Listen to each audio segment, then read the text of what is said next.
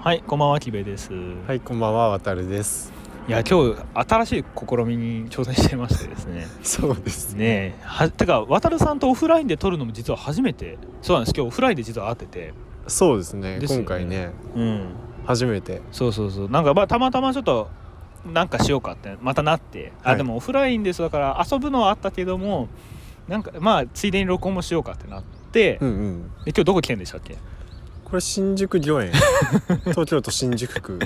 いや、もうめちゃくちゃ天気いいですね。そう天気いいよ、も。いうやー快晴。快晴だし紅葉もねちょっと綺麗で今僕らそのあの新宿近い方なんかわかるかわかんないですけどそのでかいイチョウの木の下かなんかで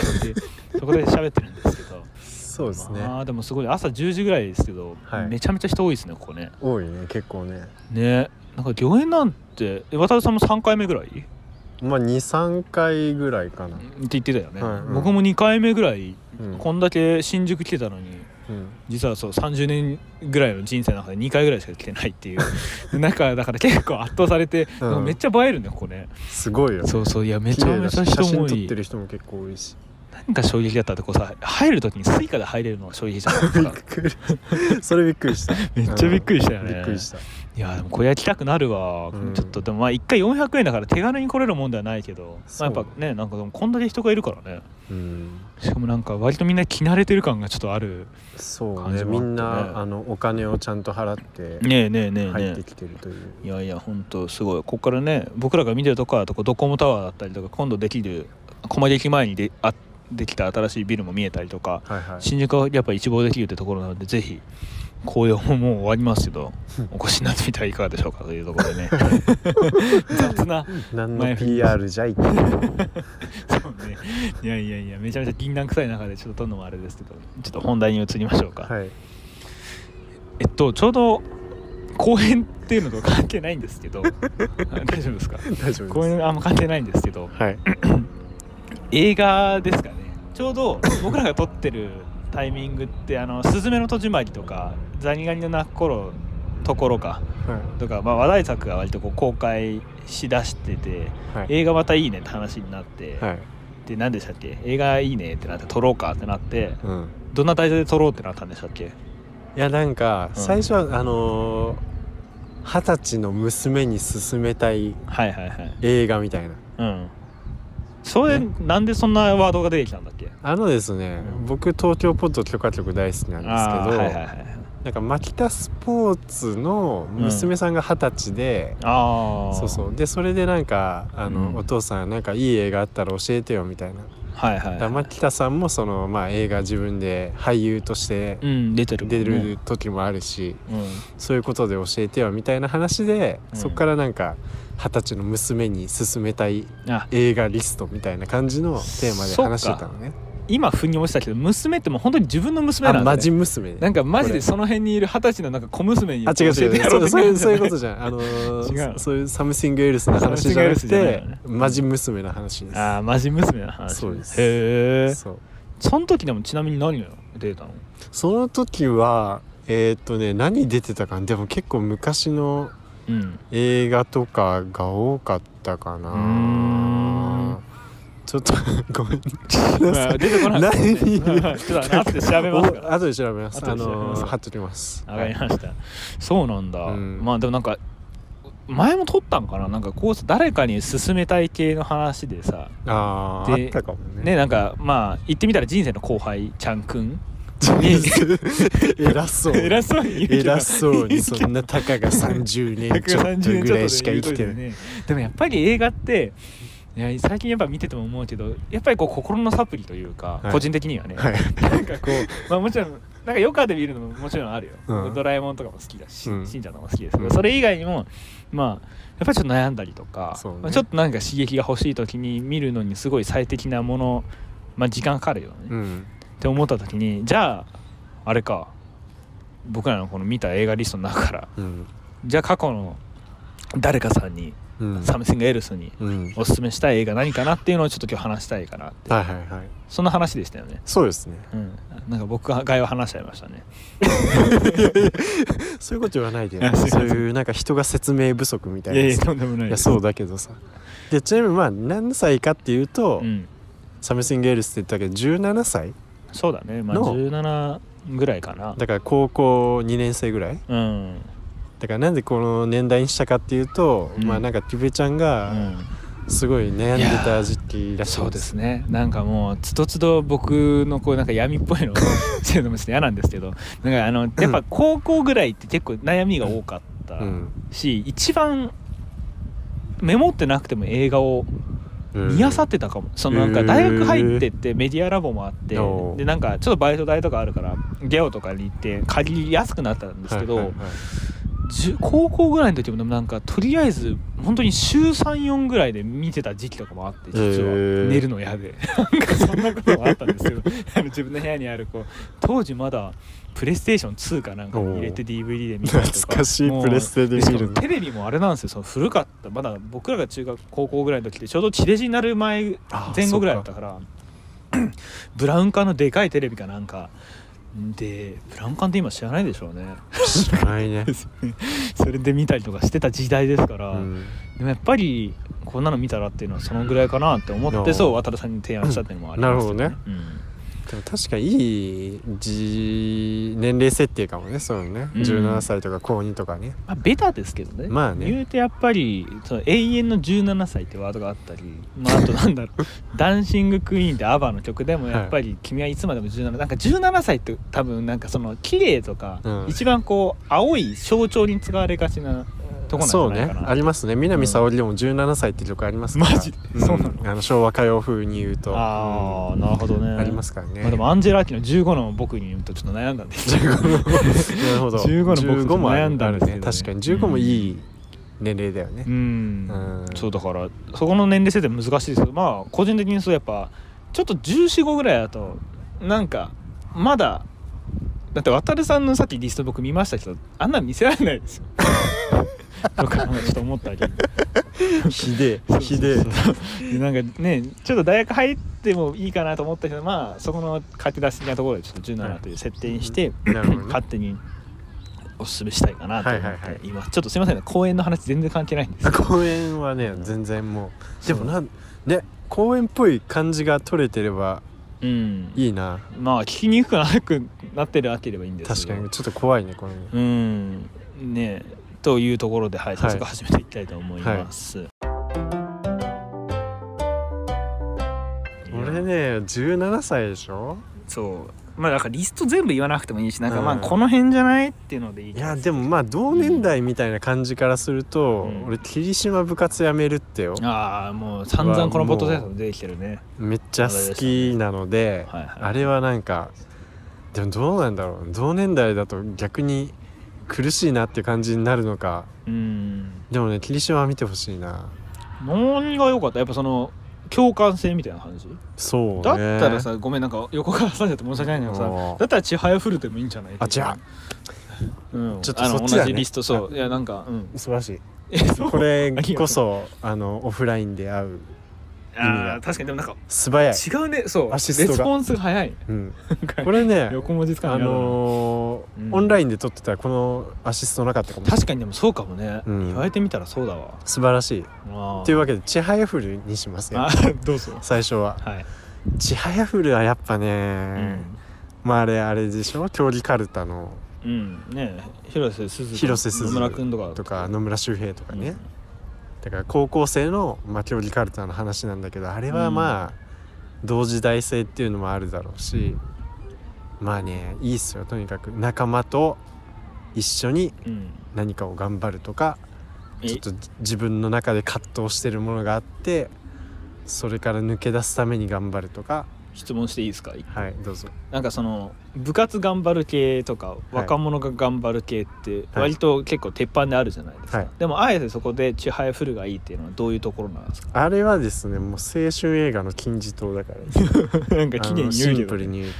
あーせあれも金字塔よ青春映画のそういう部活系とかうん青春もののもう金字塔がチャイフ王道的な感じへ王道だしもう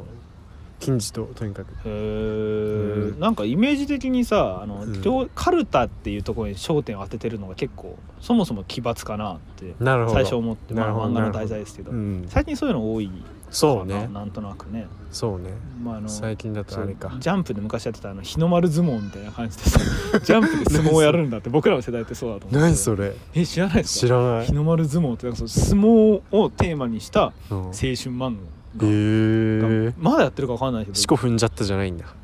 仕込んじゃって今やってる今やってるけど俺昔の「あ四股踏んじゃった」もう進めたい面白い井原立花のそうあれだからあれ男の子誰だってなんか有名な人だよね葉山くんか葉山君でかあれもともとがもちろんあるからね四そう股だよ踏んねじゃったってあれねなんか名あ前聞いたことのあるもっくんとかがやったそうなんだもと元もと別くんのやが要は今の葉山くんの役をやってつてへえそうあれはね、昔よく見たあそうなんですね見たあじゃあそれはリバイバルなんだあれそうそうそうそへうーだからそれはあのー父親がよく見ててああ俺が見たやっぱ多いですねその最近の東京ラブストーリーもそうだけどなんあかそういう系のリバイバルはあそうそうそうあ四股踏んじゃったもいいね話全然違うけどさそのさガオレンジャーってわかるうんなうっすらわか戦隊ものるのどれ具体的になはんちょっとかでもなんか20周年なんですって今年2022年ってへーガオレンジャーなんかそれでリバイバル要するになんか当時演じた方がまたガオレンジャーとしてこうえ復刻してなんか映画かなかなんかやるらしいですよへーえ誰が出てたんだもう分かんないですけどわかんない。わかんないんいかやい。 でもなんかそういうさなんか僕らってちょっと前までさライダー集合とかさあーなんかちょっと昭和にこうフォーカスしたりとか、うん。うんオールスター系ってなんかもうちょっと上の世代感があったけどさ、もうちょっとどんどん降りてきてる感じが、うん要するになんかか金を ちょっと待ってくださいその稼ぎ頭の世代になってきちゃっはたいは感いじ。しません、はいはいまあ、今ってこうウルトラセブン50周年とかやってるけどそうね全然話があってうんすいませ ん、なんかオフラインだからめっちゃ出ちゃいますね出ちゃうね。ついついね。そうそうそうあ、確かに。うんうん。それ雑談の良さだ。うんはいというわけでチハイフルそうです、ねあのねチハイフルね、あの全部見てほしい。いやあのえっと上の句、下の句、結びってあるんですよう。ー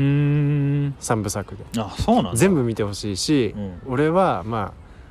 上の句もいいけど結びがめっちゃ好きですねあ終わりよければ的な感じあそうもうあのねあの各賢人がうんなんか東大のカルタブみたいな役で出てくへるんだけど、ーうん彼がなんかだんだん目が見えなくなっちゃう役なんだけどへえめちゃくちゃいいからもう名台詞連発もう今の「サイレントみたいな感じもう名台詞超連発急に混ぜてきたそうなんだもうマジで本当にうんいいのでうんなんかもうそのねうん いいのよとにかくちょっと分かって本当にいいのよ何がいいのうん役なんか野村くんとちょっとこう師弟関係みたいな感じになるんだけどあその2人のやり取りもいいあし、うんだからそのだんだん目が見えなくなってくんだけど自分はそのカルタにこ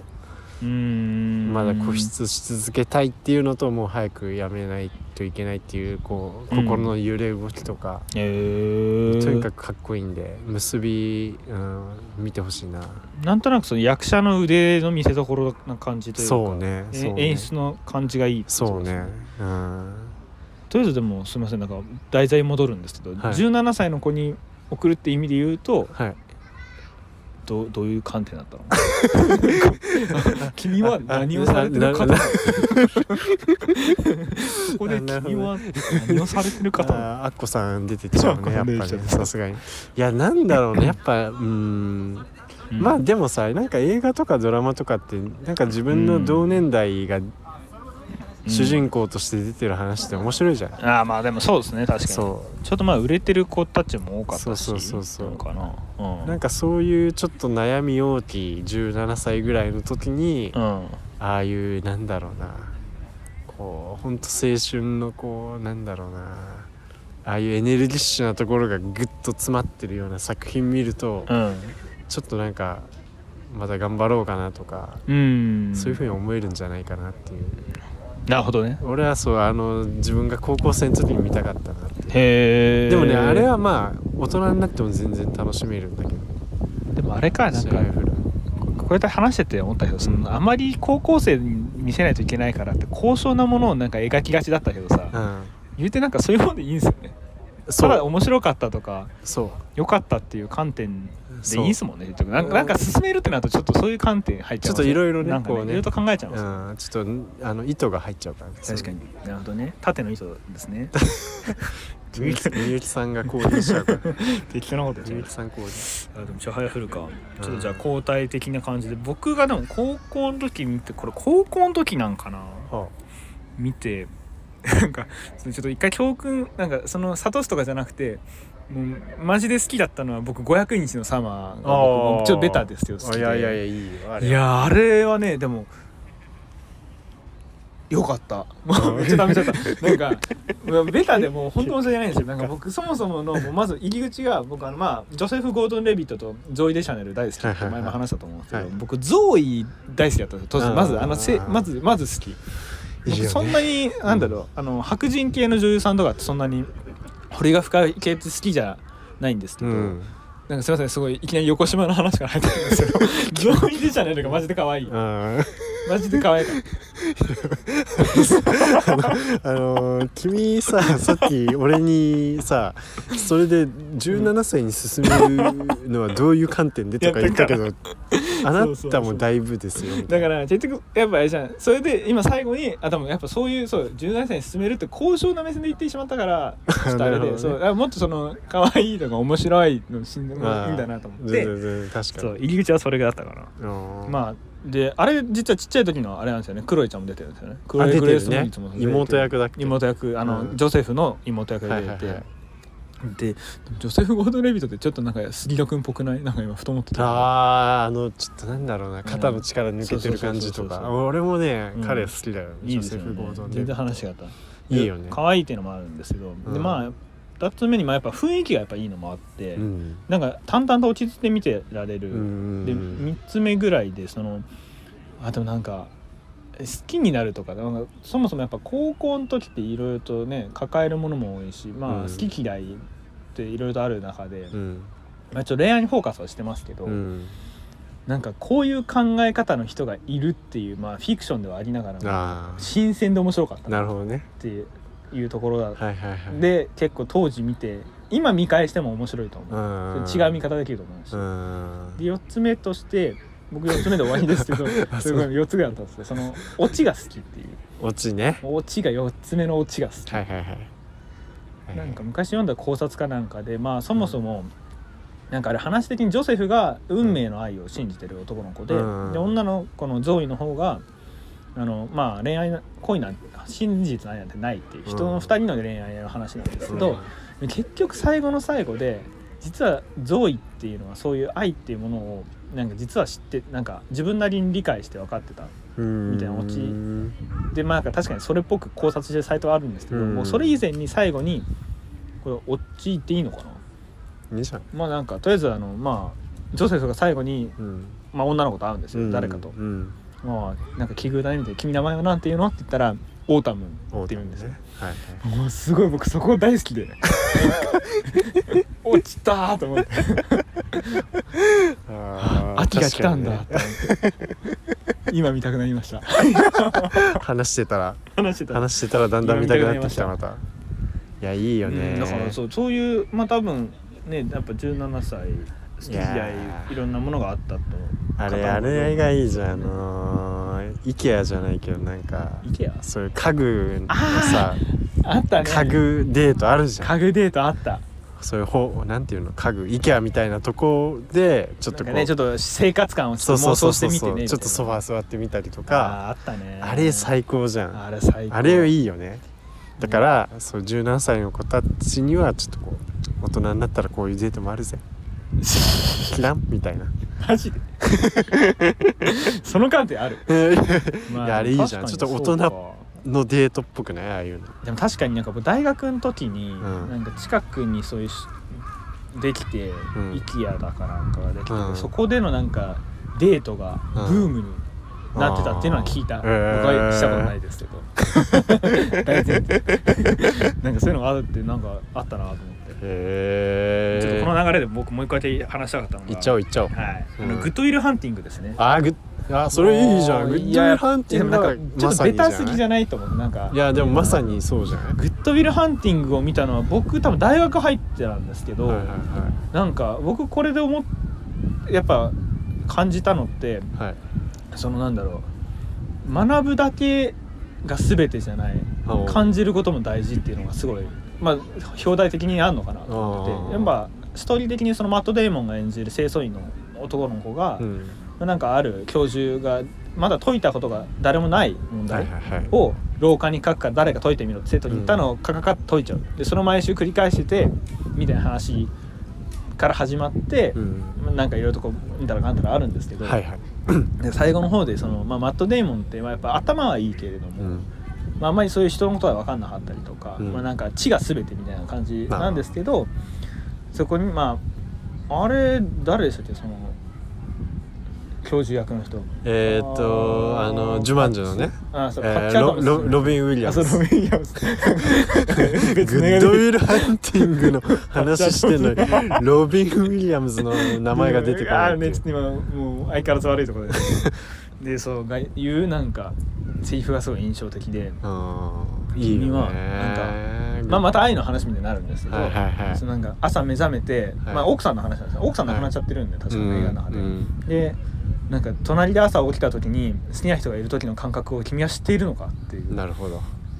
知るということとみなんだろう実際に感じるものはうん全然違うんだよって、そういうなんか話の中で言うんですけど、お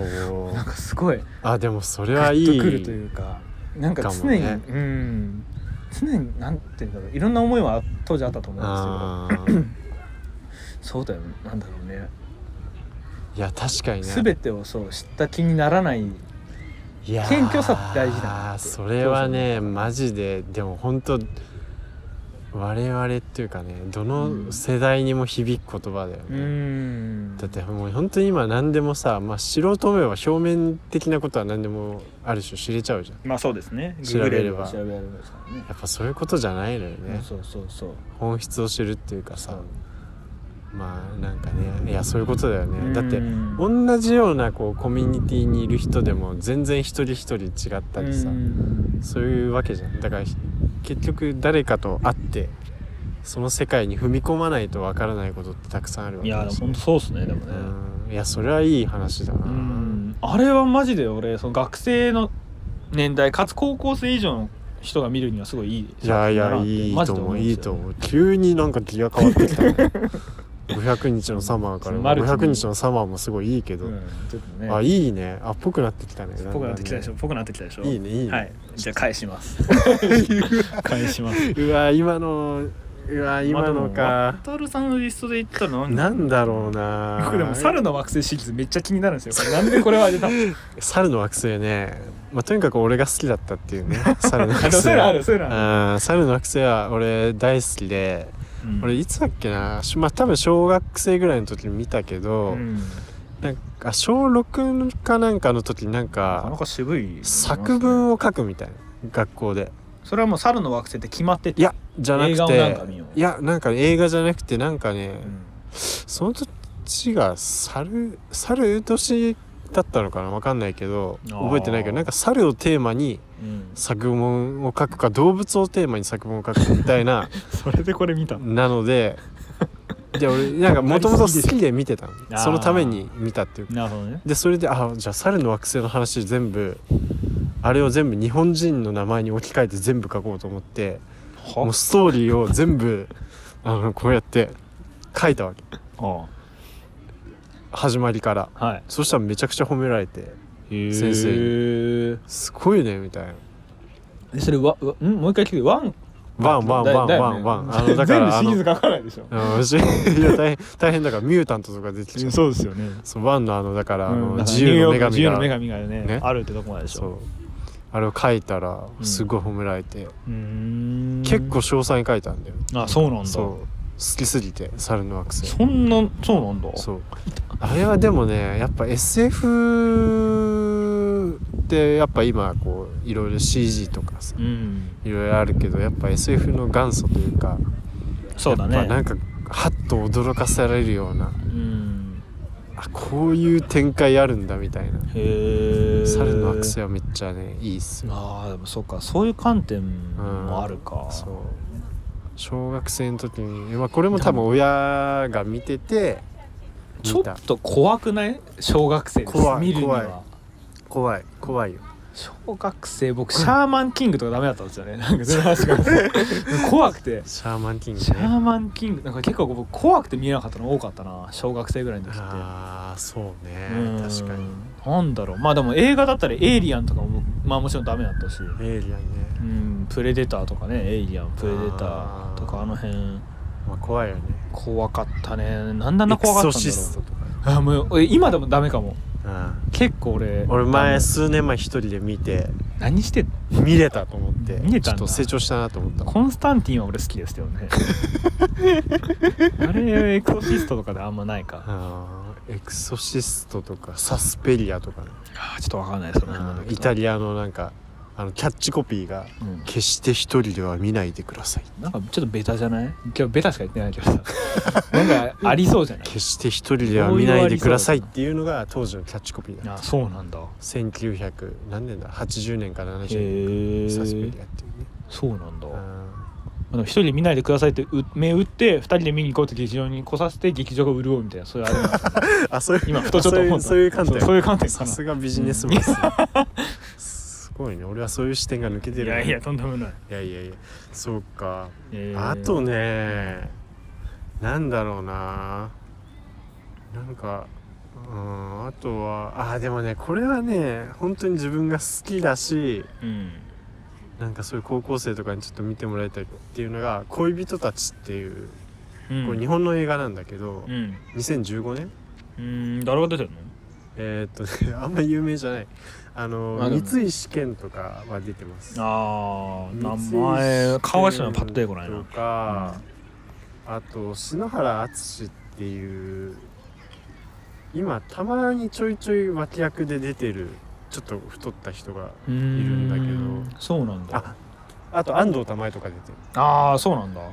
あの拾われた男の、うんまあでもあの人よく出てるよねそうそうそうそう名バイプレイヤー的な感じで出てるよねそうあとあんまちゃんとかね、うんそう恋人たちはなんかその3人主人公がいて、うんなんかそれのちょっとオムニバスっぽい感じなんだけど、うんなんかね、まあ、恋人たちっていう題名だけど、あまあ、恋愛は基本ベースなんだけどもっとなんかこうもっとなんか人生とかうん生きるとは何かみたいなもっとなんかこうちょっと割と今なんかやってるアマゾンのさあれはいみたいな感じなのかな、なんだっけん実話を元にしたいくつもの恋愛を紡いだストーリーみたいなモダンああモダンたあんなねあわかんない見てないからなん急に急にディスるいやわかる見てないからあなんかねそんなポップ多分、まああれ割とライあれトででもポポッッププだよね割なと感ねじでしょ割とそうねこれ結構重いっすへえそうなんだ重い結構なんか普通に本当にその篠原敦がやってる主人公とかはうんなんか通り魔に奥さんが殺されちゃってるみたいもうなね入り口からそんな感じなんそだうそうそうそういう話でだからそこからどう自分が生きていくかみたいななるほどのねとかだからいろいろそういうさなんか役所ですごい冷遇されたりいろんなことがあるわけ社会からこう冷たい目で見られてあそうなんだそうそうそういう人とかうんまああとなんだっけなんかそういうえっ、と同性愛の男の人とか,、うん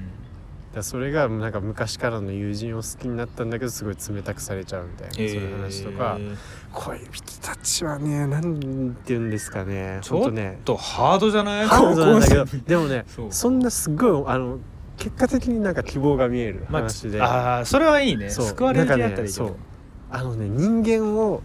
うん描くっていうのはこういうことだなって思えたあー作品なるほ本当に映画でどねなんかね多分あんまり今の高校生とかって邦画とかねあんま見ないと思うんだけどうん結構ハリウッドとかそういう海外の映画が多いと思うけどねうんあ邦画ってこうだよなっていうなるほどねこういうのがいいよな邦画っていうのはっていう恋人たちは本当大好きですへえそれって何ネットフリックスとか見れる見れるのいやなんか今ふと思ったけどささフールあ Hulu なんだなんで Hulu なんだあとテラサでレンタルテラサとか何あと TSUTAYA? さや見れますへえなんかでも今ってすごいなってさ僕らの時ってあれだよねそのさやっぱこう小銭を握りしめてさうん7泊8日100円とかのセールの時にさあー見たいものを選びに行ってとりあえず表にあってるパッケージから選ぶとかやってたけど今ってもう家でできちゃうんだもんねそれねそうよそうよそれ本当もね思うとちょっとやっぱ情報硬すぎるんだよなそうなの選ぶのが難しいよありすぎてうんそうね確かにだからそういうなんていうのなんかこうなんかこう進めてくれる人とかそういうのがないとなかなか選べないよねやっぱりね確かにそうねなるほどっていう感じですねもうこういうこうこういう人たちはねほんなんだろううな、いんやとにかくいいからねうあんなんかほんとねあーなんか人間っていうか生きるってこうだよねみたいな感じですねやっぱでもそういうちょっとあれか思い出にはなっちゃうさっきのなんだっけ なんなんだっけさらの惑星とだいぶなんか落あ差あだるいじゃだんいぶ違うだからまあうん俺,、俺はだから両方好きっていうなるほどねだから猿の惑星とかも好きだしうんなんかそういうちょっとカラッとしたなんかああいうはいはいラジオの時間とかね、はい三谷幸喜でありますけどああいうカラッとした話も好きだしうんこういう橋口涼介のうん恋人たちとかこういうちょっと重めな、なるほどねうん、重いって言ってもねあのなんていうの怒りとかあるじゃん、うんうんイサンいるのわかるわかるああいう感じの重さじゃないもうちょっとこうなんて言うんだろうなちょっとドキュメンタリーっぽいっていうのかううんなうんサンイルの方も俺見てないからあんまわかんないけど怒りは重いよねなんかああいうねなんかうんうわーってこう目をつむりたくなるようなうん暗さではないへえもっとこうなんかキッとこう人間をこ感じさせるよううな、見るようなは映画っすね恋人たあちなんかなんあれだね道徳の時間とかで見てもいいかもねあそういうダメかのダメダメかそういうあの道徳とか懐かしい道徳の時時間で見るやつ嫌いだった道徳とか俺もあんま好きじゃないかもななんなのあれなんか人をさハンで押すようなさなんかああいうよくないよなあれな何を学んでたのなんか懐かしいなこれごめんなさい高校の時の道徳って結構独特でうんなんか道徳の時間あったんかなあれなんか謎の時間あったんですよそのあのなんだっけあれ赤井秀和どついたるどついたるあ違う違うう赤井秀和が主演で堂本光一かなんかが出てた昔のドラマ知らないそのいじめかなんかにフォーカスしたドラマ名前忘れちった今今すいきなり思い出した赤い秀和赤井秀和主演で堂本光一か剛どっちかが出てた秀和えー、ななんんかか福祉なんかめちゃめちゃドロドロしたドラマでちょっと今すいません、人間失格あかな人間失格だと思う人間失格こをれさ前は見て考察するっていうすごいマジで授業があってあれこれ野島真司じゃねあ野島真司脚本そうそうそう大好きだったどっちどうもとどっちどうもとどっちあ高一の方あ高一高一高あ一どっちも出てる高一あでもどっちも出てるわあちょっと強いしもそうそうそうそうあそそうなんだれをねなんかね毎晩なん かこれ見せるって見せるやばくねすごかったさだって途中自殺しちゃうんですよだって堂本どっちだその秀和の息子がうん高一だったかなかなんか自殺しちゃつあどっちなんだろう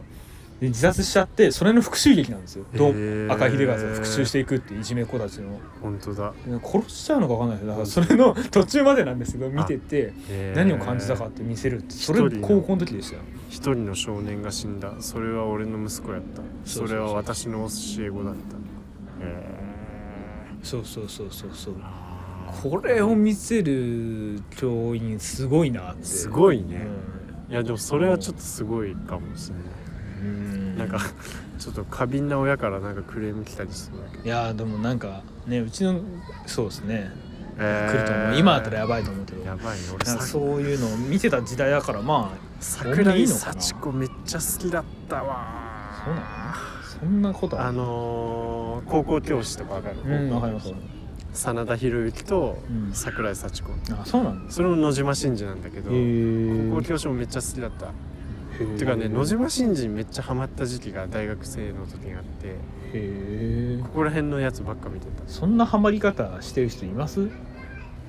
こにあここにいたんかいます確かにそ高校の教師ハマったのってどうすんの一人で粛々と悶々としてるわけ別になんか誰かに許容するわけじゃないん でしょじゃないじゃないだって野島真司知ってるっつうの 誰本当に今俺もそうなってる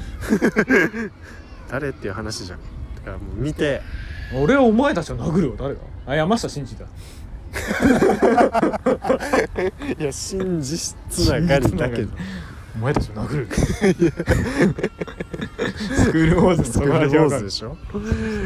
違うな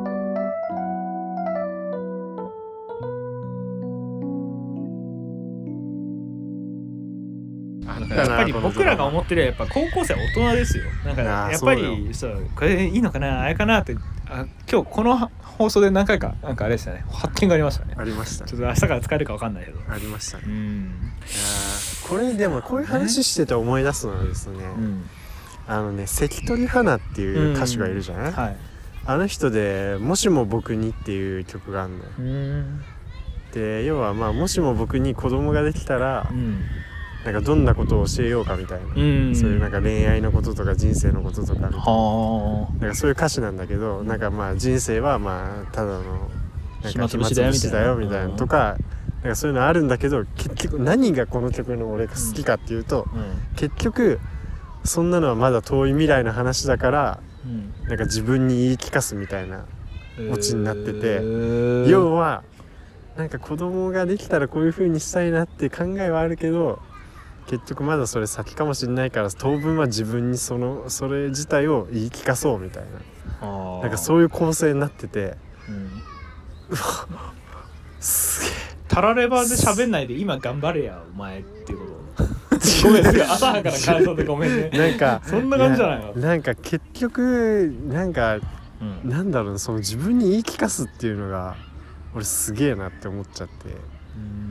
な何かに焦ってるんですかねそのなんかそう思ったそのあそうでもわかんないその歌の被写体が男なんか女なんかわかんないですけど別に周りが多分結婚とかしてていやー子供ができてきてうんでむ昔から子供ができたらどうしたいと思ってるものはあるけどもしちょっと取り残されてる自分がいるとか焦りを感じてるけれどもでもそんなのはいつ来るか分かんない巡り合わせだから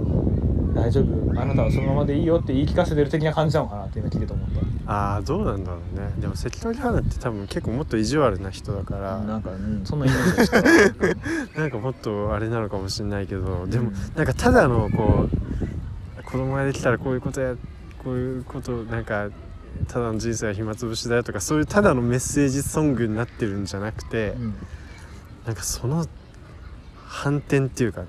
あー結局その自分に言い聞かせるっていうその自分を結局うんチアアップしてる曲になってるっていう構成があーいいなって思って作り方の話ねそうそうそう内容以前にそうあーだからこれも要はなんか17歳の男の子か女の子か知らんですけどうんこういう人に勧めたいってなってるけど結局自分が17の時に見たかったというか いいじゃん自分見せたいじゃあもう手紙じゃんもうアンジェラキーじゃん話アンジェラアキだよもうアンジェラアキだよみんなアンジェラアキだよ結局みんなアンジェラアキなんだそれ結局は 結局はそういう話だなそうだよねだって結局さみんな17ってくくるけどさいろんな背景があるじゃんもちろそうんですそういですろんな過去もあるしいろんな過ごし方いろんな考えある中でそうそ結局でも一番わかりやすいのって自分が辿ってきたうそうそうあれなんですよね。そうですよと思ったら今日の進めてるやつって全部僕たちが辿ってきたやつ に当てたわけでしそうょ結局自十数分が年前の好自きな分とたちかにね。そういうなる話ほをどねいやうんでもなんかそ全然脱線しまくった話がなんかあれだなちょっとそろそろお開きにするそうね急にまあまあちょっと僕でも一回いいあどうぞ僕あのそんなこと言いながら最後これで進めるのもあれなんですけど僕がまあその17歳で進めたかったのは、はいまあ、ウォールフラワー前も話したウォールフラワーあー出た出とあたとラブサイモンって知ら作ない品がラブサイケデリコの話いでや もうそれわかんないけど「ラブサイモン」っていう映画もまあでもどっちも共通してるのは学生同じぐらいの年齢なんですけどへその「ラブサイモン」の方ははいその男の子主人公の子がゲイなんですよ。へでー学生なんですけどその自分がゲイってことをはい公表できないなんかあなんか僕ゲイ以外普通なんだけどっていう感じの男の子ってうんなんて言うんだろうなんか確かにちょっとまあまあセクシャルマイノリティなーとこではあると思うんだけうどーん割とそれをなんて言うんだろうな結構ポップに描いてた感じがするでウあーォールフラワーの方がどっちかっていうとちょっと重いというかそうねなんかウォールフラワーは確かにそうどっちもそういうなんだろう日々高校の時とかって自分のことに目が行きがちだし、んまあ、クラスってちょっと特殊な感じだから、はいはいい、ろんな人がいると思うけどでもみんなおのおの持ってるものはあるあ前僕が見たそのおすすめしてまた佐々木舞舞もそうですけどなんあか意外と陽キャの子が例えば家だとちょっと何かあったりとか、そうね逆のものもしかりで、あそういうのって全然わかんないじゃんうん当わ時かんないわかんないわかんないでわかんないっていうのが結構僕はあったから、うんそういうのを見てあいろんな毎日が自分たちにあるんだな明日も学校行こうって別に僕不登校だったわけじゃないけ どなんかそう明日も頑張って部活とか参加してとかっていうのになるかなと思ってこの2つをあちょまあちょっとテーマ的には違うもーのですいいねうん、いいね確かにそうね共感性もあるし割といいかなと思って今日これは言いたかった。ああそういうの進めたいねそう確かにあとねビューティーインサイドもいいよとかもちょっと言いたかったんですけどあービューティーインサイドだと一気にちょっと話変わってくるんで、あうーん確かにね結局なんかいろんな人がいていろんな世界があっうん、て、まあこの世界ちょっと面白いんじゃないぐらいに思ってもらえたらねそううなんですよねだからそのこのく世のら中いがベターだ面白いなよっみたいてな思うんですけんどね、まあ確かにね学校とかにいるとどうしてもこう狭い世界で行きがちっていうか、いやこういう人しかいないんだとかさそうそうそう思っちゃいがちだけどそこから出たら本当にいろんな良くも悪くもいろんな人がいるし本当ですよ ね割と大学とか入るとねそう自分の好きなように良くも悪くも時間とか合う人とかも選べるようになってくるし作れるようになるそうそうやっぱ高校までってどうしてもこう、ね、強制的に3年1組何番とかで出席番号振られて、そうね合うも合わないもんうん1年間下手すと3年間そう一貫だと6年間一緒うんの場合もあるじゃないですか、うんめちゃめちゃ特殊だと思うんですよ、確かにね、まあ、あと大学までもそうだけどやっぱさ、うんなんとなくこう似た階層っていうかさ、似た今までの人生を過ごしてきた人と一緒になりがちだからさ、うん全然そういうバックボーンとか境遇とか違う人とうん関わり合うっていうのがさまあなんかそういう生きていく上でこう面白さっていうかさそうですねなんか似た人とさ、うんまあ、じゃれ合ってるのも楽しいけどうんそうじゃない世界を見るっていうのがこのうんね、世界の面白さな気がするからそうですね話広なげん かたあ公園だからやっぱ公園だかこらうかちょっと壮な大んか今な日すごいねちょっと語りがちになっちゃ全う然そう話のテーマが全語然りがちになっちゃうやっあちょっと今人が増えてきたからなんか 声ちっちゃくなった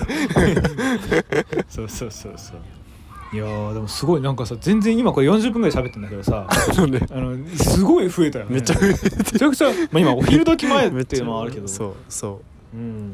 こんなに人増えるんだ、うそうねうん、意外とでも気にせずまあでも話すそうだ我よらねほらやっぱソロ活女子の勧めが生きてるでしょあ出たこ出た出た 出たそ出のた出活じゃねたえ出けどた出たれ出たうんでも結局渡さんはソロ活女子の勧めを見てなんかあ俺と感覚違うんだって気づかれたって聞いたから渡さんは別にあんま違 うんだあってれいにうか共感できないんんていうのいやなんかそのそもそもなんかドラマの中でまあソロ活するにあたってこううんちょっと周りにこう思われたら恥ずかしいとか、うんなんかあここはなんかまあ女子一人でも来やすいところですよねとかそういうちょっとセリフがあったりしたじゃんあったねせんべろの回かなあったねなんか俺別になんか別にそういうのあ んまあんま思わないなと思ってなんか見てあ本当改めて本当あだから逆にまあソロ活向きだなっていうそうだよねだから、うんあれってある意味もともとソロ活できなかった江口のり子がそソうそうそうそうロ活女子になってった後の そうまあ黎明期黎明期のあ話ーだから逆ににだから俺は結構ソロ活のそういうフェーズはあの結構まあ進んでんのかもしれないむしろじゃあゃあソロ活歴が結構長いそうだよねでソロ活経験値が多いんだろうね、あかもしれないですうね、んレベル85ぐらいなのかもしれないだいぶいってるだから江口のり子はレベル47ぐらい だから僕とかもしかしたら30ぐらいかもしれないいやきべちゃんもだいぶソロ活してると思うけどね、まだもう確かに一人海外とかしてた しなそうそ うそうそれっていうのはそう見てね思った、うん、でもソロ活はやっぱいいなっていうソロ活いやのわかる話になっちゃったちょっとこれまた次回にしましょう今度にし はまいしょう、はいはい、じゃあそんな感じで、はいとりあえずいいかなおすすめしたいものはいろいろありますって ことでいやこれちょっとねあのもう一回ちゃんと考えてやりたいねそううんえでもちゃんと考えたよ、いやちゃんいやそういや俺のうん、俺におけるちゃんと考えるっていうのはもっとなんか1週間とか考えて渡辺さんとそれ考えてこないでしょそんないや考え考えるってなったら考えたいあは本当い、まあいいやといじうゃわあけでじ次回もぜひよろしくお願いいたします、はいはいお願いしますはいじゃあ皆さんおやすみなさはい、おやすみなさい